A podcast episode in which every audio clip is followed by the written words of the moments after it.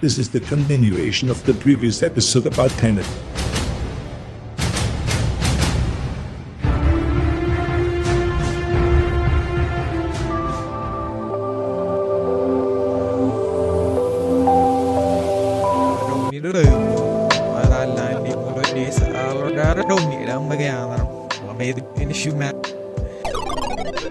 ആയിട്ടുള്ള സേറ്ററും പിന്നെ അല്ലാതെ വേറൊരു ഇൻവേർട്ടഡ് ആയിട്ടുള്ള ആളും എല്ലാവരും കൂടെ വന്നിട്ട് പുള്ളിക്കാരന്റെ ഇത് മോട്ടിക്കും ഏട്ടാ ഭാര്യ ഇങ്ങനെ കാണിക്കും. എന്നിട്ട് പറയും ഭാര്യ ഇപ്പോൾ കൊല്ലും. നിങ്ങൾ സൂട്ട് കേസ് തന്നില്ലായിരുന്നു എന്നിട്ട് ഈ ഭാര്യ ഇൻവേർട്ടഡ് ആയിട്ടുള്ള കാറിന്റെ അകത്ത് ആക്കി അല്ല ഇൻവേർട്ടർ അല്ല ഒറിജിനൽ ആയിട്ടുള്ള കാറിന്റെ അകത്ത് ആക്കി ഈ എന്താ നായക വില്ലന്മാർ അത് രക്ഷപ്പെടും. അങ്ങനെ നായകൻ ചാടി വീണൊക്കെ രക്ഷിക്കും. അങ്ങനെ കുറച്ച് കാര്യങ്ങൾ നടക്കും. എന്തായാലും ഇതിന് ശേഷം ഇതിന്റെ ഇടയ്ക്ക് വെച്ച് നൈസൊരു പരിപാടി പരിപാടിയാണ്. ഇൻട്രോപ്പി എന്ന് പറയുന്നത് റിവേഴ്സ് ആയതുകൊണ്ട് പൊട്ടിത്തെറിച്ചാലും ഇപ്പോൾ ഒരു സംഭവം കത്തയാന്ന് വിചാരിച്ചു. പക്ഷെ അതൊന്നും ചൂടല്ല തണുപ്പാണ് വരുന്നത്. അത് വെറൈറ്റി ആ. നമ്മുടെ ആ പൊട്ടിത്തെറിച്ച ആ ഒരു കാറിന്ന് അങ്ങ് തണുക്കും.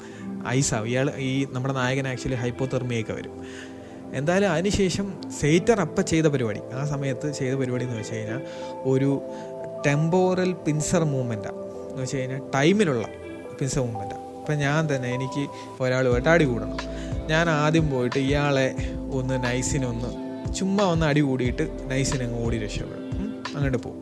പക്ഷെ ആ സമയം അടി കൂടി രക്ഷപ്പെടുന്ന സമയം കഴിഞ്ഞിട്ടുണ്ടെങ്കിൽ അല്ലെങ്കിൽ ആ സമയത്ത് തന്നെ റിവേഴ്സിലുള്ള ഒരാൾ ഞാൻ ഞാൻ തന്നെ ആയിരിക്കും. വന്നിട്ട് ഇയാളെ ഇയാളുടെ മൂസെല്ലാം അറിയും. മൂസെല്ലാം അറിഞ്ഞുകൊണ്ട് വന്നിട്ട് എന്നിട്ട് ഇയാളെ ഇടിച്ചിടും. നമ്മളെ എനിക്ക് വിരോധമുള്ള ആളെ.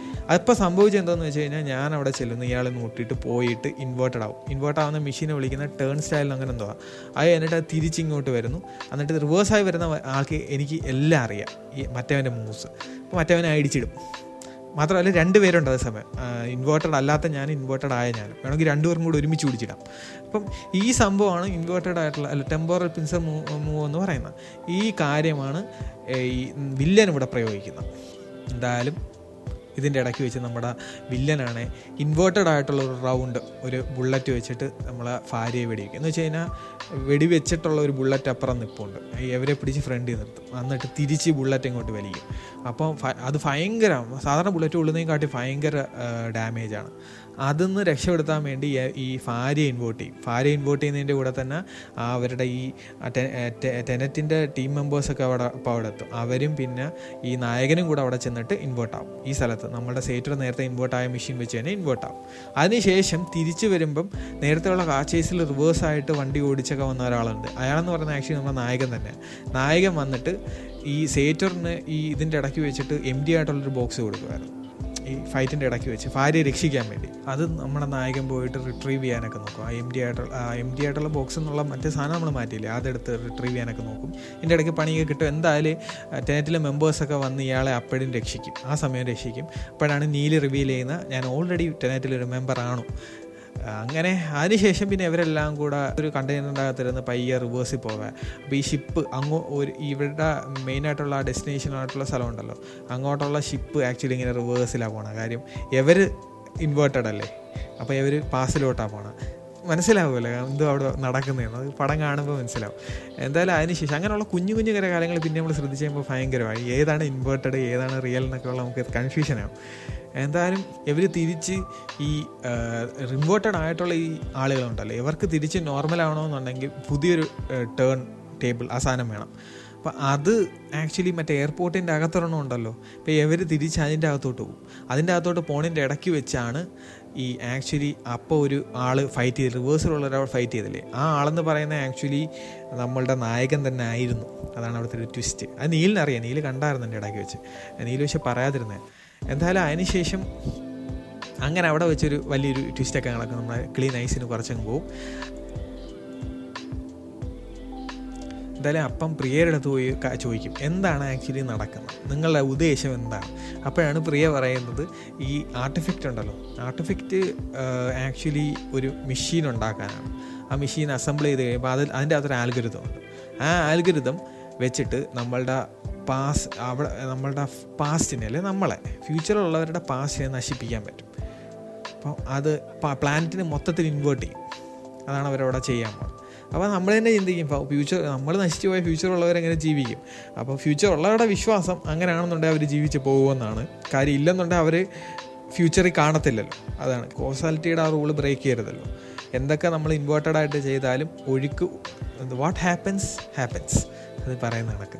അതാണ്. ആ ഒരു ലോജിക്കിലാണ് അവർ മുന്നോട്ട് നീങ്ങുന്നത്. അപ്പോൾ നമ്മളുടെ ഈ നായകൻ ചോദിക്കും അപ്പോൾ ആ സ്ഥിതിക്ക് എന്തായാലും നമ്മൾ സക്സസ്ഫുൾ ആയല്ലോ? ഇല്ലെന്നുണ്ടെങ്കിൽ ഇങ്ങനെ ഫ്യൂച്ചർ കാർക്ക് ഇങ്ങനെ അയക്കാൻ വെക്കത്തില്ല ഇതൊരു കുഴപ്പമാവുമല്ലോ? അപ്പം പുള്ളിക്കാരി ഇങ്ങനെ അവിടെ എവിടെ ഇല്ലാതെ പറയും എന്താ? എനിക്ക് ഒരു പിടിയില്ല ആക്ച്വലി എന്നാണ് അവിടെ വെച്ച് പറയുന്നത്. ആക്ച്വലി നമുക്കും ഒരു പിടിയില്ല. നോളന് മാത്രം അറിയാം എന്താ നടക്കുന്നതെന്ന്. അപ്പം എന്തായാലും അതിനുശേഷം പിന്നെ വില്ലൻ ഉണ്ടല്ലോ. വില്ലന്റെ വില്ലൻ ഇടയ്ക്കിടയ്ക്ക് വെച്ച് ഹെൽത്ത് ബാൻഡിലൊക്കെ നോക്കും. ഭയങ്കര ഹെൽത്ത് കോൺഷ്യസ് ആയിട്ടുള്ള മനുഷ്യനാണ്. ആദ്യം നമ്മൾ വിചാരിക്കും. ആക്ച്വലി സംഭവം എന്താണെന്ന് വെച്ച് കഴിഞ്ഞാൽ ഒരു ഡെഡ് മാൻ സ്വിച്ചാണ് അയാൾ അയാൾ ഒരു അയാളൊരു ആണ്. അയാൾ മരിച്ചു കഴിഞ്ഞാൽ അപ്പോഴാണ് ഈ ആൽഗരിതം ട്രിഗേർഡ് ആവുന്നത്. കാര്യം അയാൾ മരിക്കുമ്പോൾ ലോകം അങ്ങ് മരിക്കട്ടെ എന്നാണ് പുള്ളിക്കാരന്റെ ഒരു മൈൻഡ് സെറ്റ് അപ്പം അപ്പോൾ ഈ വൈഫ് എപ്പോഴാണ് എക്സ്പ്ലെയിൻ ചെയ്ത് കൊടുക്കുന്നത് സേറ്റന്റെ അടുത്ത്. ആക്ച്വലി ഈ വില്ലൻ ഓൾറെഡി മരിക്കാനിരിക്കുകയാണ് പാങ്ക്രിയാറ്റിക് ക്യാൻസർ ഉണ്ട്. അതുകൊണ്ട് നമ്മളെല്ലാം എന്തായാലും നമ്മുടെ ആ ഒരു തീരുമാനമാണ്. അല്ലെങ്കിൽ പിന്നെ ഈ സാധനം എന്തെങ്കിലും വേറെ എന്തെങ്കിലും ഒരു മെത്തേഡിൽ പോയാൽ ഇയാളെ എങ്ങനെ ജീവിപ്പിച്ചുകൊണ്ട് ആദ്യം അങ്ങനെ വിചാരിച്ചു ഇയാളെ ഇങ്ങനെ ഒരു റൂമിലോ എല്ലാം അടച്ചിട്ടിട്ട് അയാളെ കൺസെന്റ് ആയിട്ട് ഇങ്ങനെ ജീവിപ്പിച്ചുകൊണ്ടിരുന്നതിന് ഇത് ആക്ടിവേറ്റഡ് ആവത്തില്ലായിരുന്നു. അങ്ങനെയൊന്നും പറ്റത്തില്ല. കാര്യം ഭയങ്കരമായിട്ട് ക്യാൻസർ ഉണ്ട്. ആ ഒരു പ്ലോട്ട് ഹോൾ അല്ലെങ്കിൽ ആ ഒരു ഐഡിയ അവിടെ വെച്ച് ബ്രേക്ക് ചെയ്യാൻ വേണ്ടിയാണ് നോളൻ അങ്ങനെ അവിടെ ഒരു കൺസെപ്റ്റ് കൊണ്ടുവന്നത്. എന്തായാലും അതിനുശേഷം നമ്മുടെ ഭാര്യ പറയുന്നത് സേറ്റർ ഇൻവേർട്ടഡ് ആയിട്ട് വന്ന സൂയിസൈഡ് ചെയ്തു എന്നാണ് ഭാര്യ വിശ്വസിക്കുന്നത്. അത് അതിന് വേണ്ടിയാണ് ആക്ച്വലി ഭയങ്കര നല്ലൊരു ഹാപ്പി ആയിട്ടുള്ള ഇവർ വെക്കേഷനൊക്കെ പോയി. ഭാര്യ ഭീഷണിപ്പെടുത്തിയാണ് കൊണ്ടുപോയത് പക്ഷേ എങ്കിലും വെക്കേഷനൊക്കെ പോയി. നായകൻ ഭയങ്കര ഹാപ്പി ആയിരുന്നു അപ്പം. അപ്പോഴേ പുള്ളിക്കാരൻ ഭയങ്കര അൺകാരസ്റ്റിക്കലി നല്ല സ്നേഹം. അപ്പോഴേ ഭാര്യയ്ക്ക് പിന്നെ ആലോചിച്ചപ്പോൾ ഡൗട്ട് അടിച്ച്. ആ ഒരു സമയത്തായിരിക്കും മിക്കവാറും എല്ലാം ഹാപ്പി ആയിട്ട് ഇങ്ങനെ നിർത്തിയിട്ട് ശാന്തസുന്ദരമായിട്ട് ഒരു കസേര ഇരുന്നിട്ട് അങ്ങ് സ്വയം മരിക്കുക. അതാണ് വില്ലന്റെ പ്ലാൻ എന്ന് ഭാര്യയ്ക്ക് മനസ്സിലായി. എന്തായാലും പ്രൊട്ടാഗനിസ്റ്റ് നീലും പിന്നെ ഈ ഭാര്യയും പിന്നെ ടെനറ്റിന്റെ ഫോഴ്സസും എല്ലാവരും കൂടെ ഇൻവേർട്ട് ചെയ്തിട്ട് ആ ഒരു ദിവസത്തിലേക്ക് പോയി. ഇവർ കുറച്ച് ഇൻവെസ്റ്റിഗേറ്റ് ചെയ്തപ്പോൾ മനസ്സിലായി. സേറ്ററിന്റെ തന്നെ കുടുംബ വീട് ഒക്കെ ഉള്ള സ്ഥലം. എന്ന് പറഞ്ഞാൽ സ്റ്റാൽസ്ക് ട്വൽവ് എന്ന് പറഞ്ഞുകൊണ്ട് നോർത്തേൺ സൈബീരിയയിലുള്ള ഒരു റഷ്യൻ ഹിഡൻ സിറ്റിയാണ്.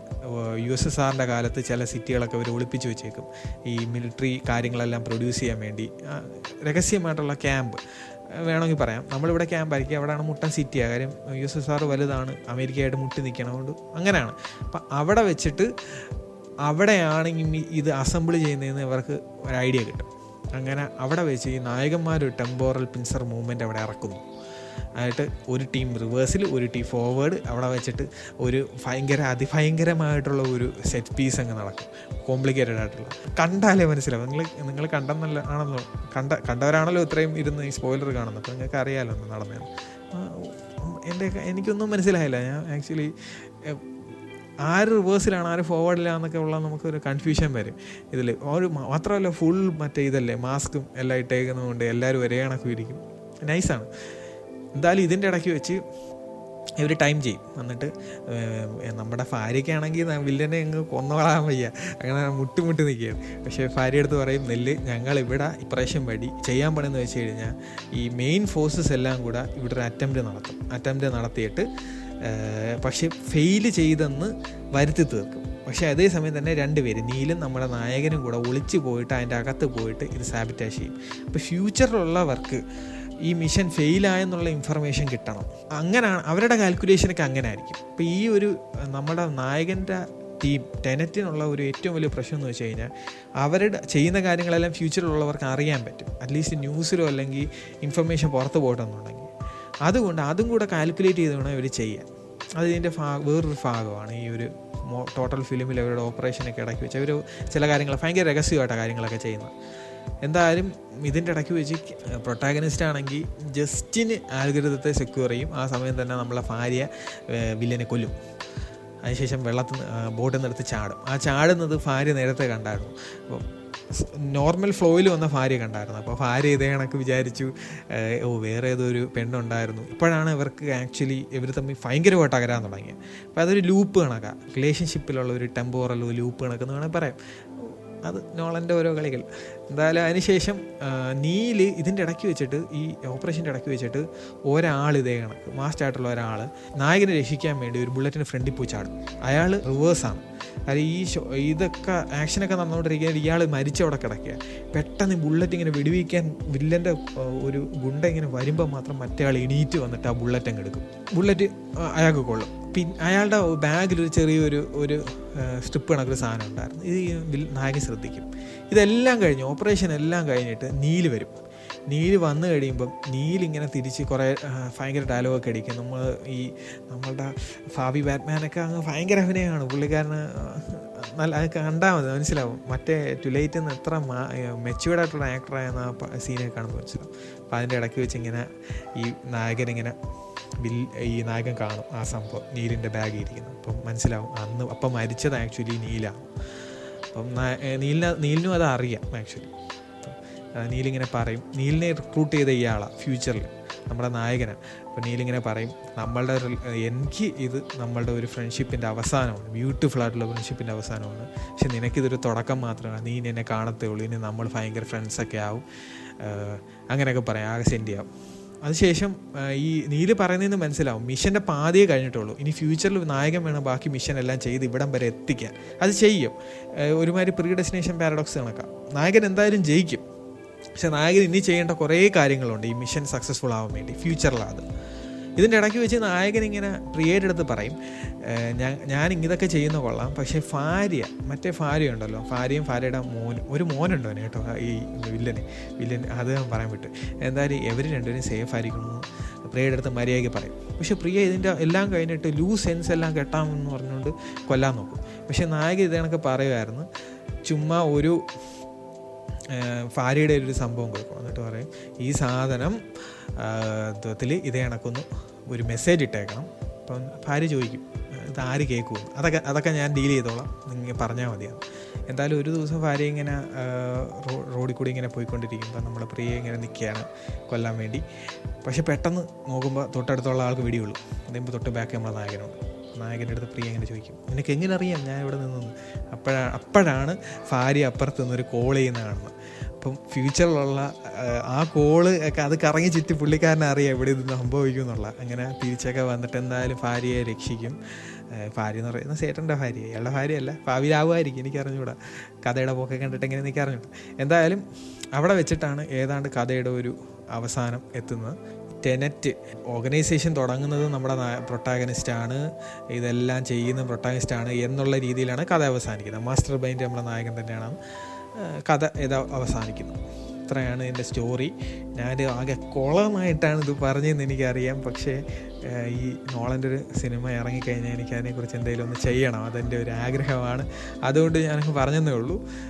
എന്തായാലും നിങ്ങൾക്ക് ഈ വളരെ കോംപ്ലക്സ് ആയിട്ടുള്ള ഈ കഥയുടെ ഒരു ദുരന്തമായിട്ടുള്ള എക്സ്പ്ലനേഷൻ ഇഷ്ടപ്പെട്ടെന്ന് വിചാരിക്കുന്നു. എന്തായാലും അടുത്ത എപ്പിസോഡിൽ കാണാം.